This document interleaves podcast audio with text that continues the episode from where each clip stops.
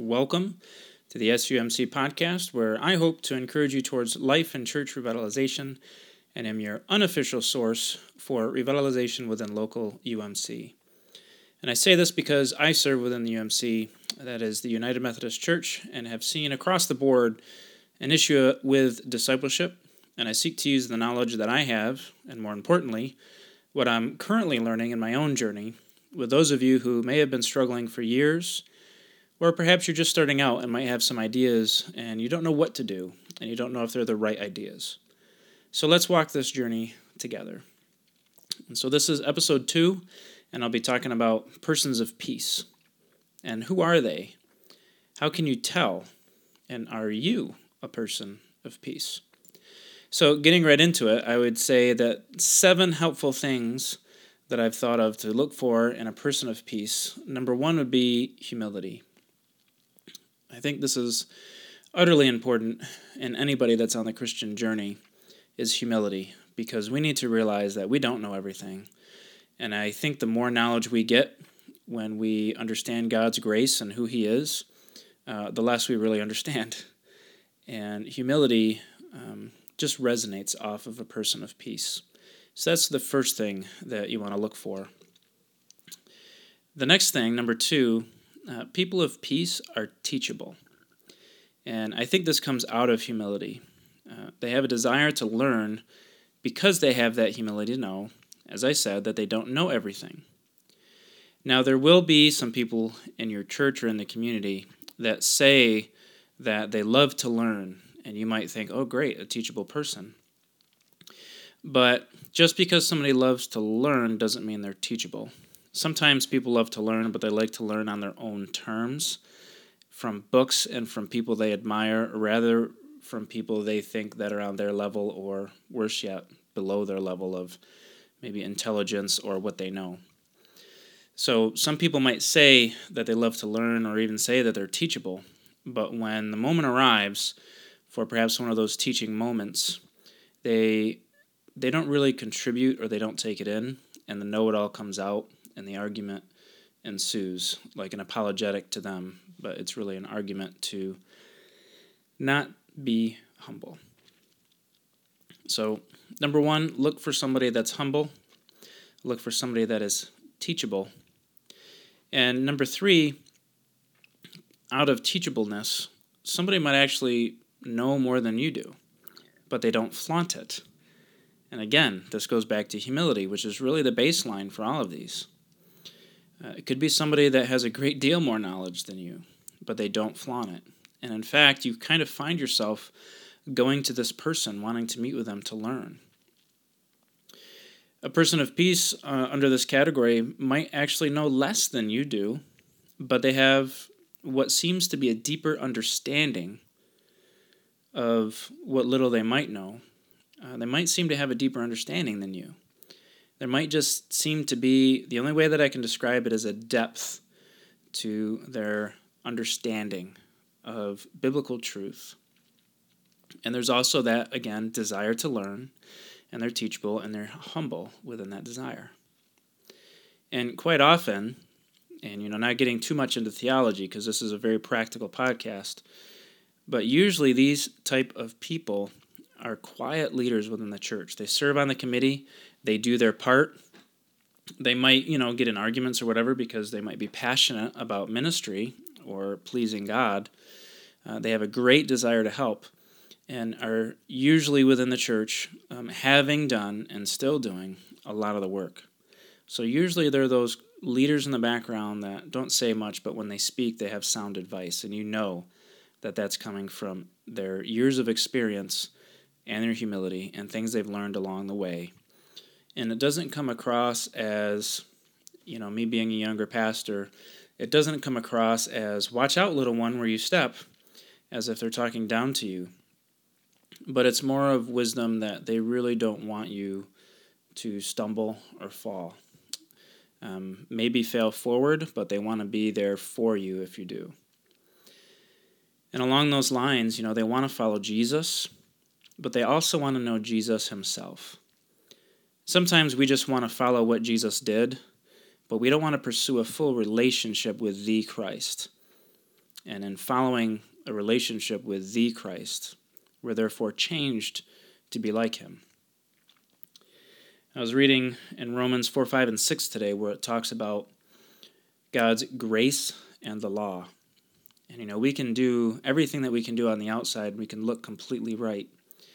But unless we understand God's grace and what we are saved from, um, we're never going to have that humility. We're not going to have that heart. Uh, we're just going to want to do what we need to do and move on. That's what I would say is following Jesus without really wanting to know Jesus himself. And you're just going to have to learn through the Holy Spirit to differentiate between those people, but it's going to take time and it's going to take a relationship with those people in your church. Number six, um, in trying to follow and want to know Jesus himself, they've had genuine experiences of the presence of Jesus Christ through his Holy Spirit. And again, this flows out of the desire for Jesus himself, not just trying to simply copy what he did in love, but maybe doing it so that they can truly understand who Jesus is, not to just be a good person and try to live a good life. While that's admirable in a worldly way, that's not what we're called to be in the kingdom of God. We're called to more than that. So the difference is staying the same and trying to do good versus doing good in order that we might be transformed into a child of God and therefore be a soul winner. And so you want to look for those people who desire more than just the, the usual go to church on Sunday, do good, earn all you can, save all you can, and leave it all that, and they forget to give all you can. And number seven, finally, uh, people of peace are the same person when no one is watching or when they're not in public. So they're the same on Sunday as they are on Saturday.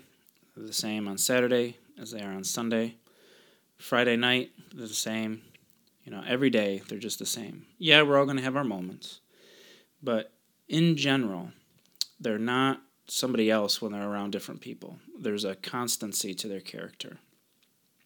So, to review, the seven helpful things to look for in persons of peace are humility, teachableness, not flaunting knowledge, the quiet leaders or servant leaders, a desire to know Jesus himself, evidence that they've had a genuine experience of Jesus' presence, and they are constant in character. So if you're a new pastor, you have fresh eyes in whatever church you're going to. And there's going to be people within the church already that you get to know, and the longer you're in a pastoral role, the maybe the easier it becomes, but definitely you know what to look for. And that can also be a problem too. So you always want to look with fresh eyes. Uh, but as you become also involved with the community, you're going to know others that have the potential to be people of peace. And I'll talk about that in a minute. And I'll talk about community in the next episode, episode number three. If you are a leader, a pastor in your church that's been there a while, you might know your people too well. But maybe there's people in the community that need to be reached. Hearts that God is preparing or has prepared for the laborers. Well, take a step back and really look at what you might be holding against someone within your church more because of a personality difference rather than a missional difference. Perhaps your foundation is the same, but for some reason, because you know the other person or people, they just sort of rub you the wrong way. I would lean into that and really try to figure out why that is and reconcile with the other person so that then you can be on mission together. Remember Jesus' prayer, which for this Sunday, June 2nd, 2019, is Jesus' prayer for unity. We need to have unity within the church. And so I would look to working with the other person rather than um, alongside them from a distance. You might not have a pastor, and you might be, you feel like you might be the one person in the church that's trying to turn things around, the one that hasn't become apathetic. I would suggest that you be that person of peace you step into a ministry role where you are beginning to be discipled and disciple other people that you are walking alongside. And invite people that seem interested, that seem to want to grow deeper in their faith into this group, maybe in your home or restaurant or something. Uh, have some food, fellowship, get to know one another, and then just facilitate uh, facilitate a conversation around a, a, topic or a verse, whatever it is. Um, just just strive for it, fail forward, like I said earlier, and just pray that the Holy Spirit shows up and leads you. So, some final thoughts in Luke 9 1 to 6. Jesus sends out the twelve, and he, he gave them power and authority over all demons to cure diseases, and he sent them out to proclaim the kingdom of God and to heal. There were no Myers Briggs tests, there was no what are your spiritual gifts tests. He simply told them, Go, and I give you authority and power, and proclaim the kingdom of God and heal. And they did that. They went preaching the gospel and healing everywhere. Likewise, in Luke 10 1 to 16, Jesus then sends out 70 or 72 more disciples.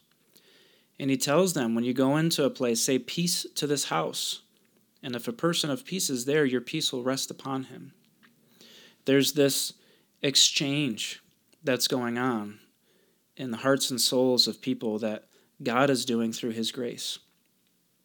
And then he tells those same people, Heal the sick in it and say to them, The kingdom of God has come near to you. We are called to go to find those people of peace and to be those people of peace. And through the Holy Spirit, we have the power and the authority to proclaim the kingdom of God and to heal. And so I would encourage you in this understanding. I would encourage you to be that person of peace who's humble, who's teachable, who doesn't flaunt the knowledge and sometimes I know I've gotten into the trap where just because I know something and I'm frustrated that other people don't know it, that I kind of become that person that acts like they know better. Don't do that. Remain humble. Continue to be teachable. Don't flaunt your knowledge. Just be an encourager. Be a servant leader. Desire to know Jesus himself. Look for those genuine experiences of when Jesus seems to be present through his Holy Spirit. And be the same person you are when you're in public and private. Strive to be like Christ. And you'll find that your life and your church will seem different. And re- revitalization will seem real and possible.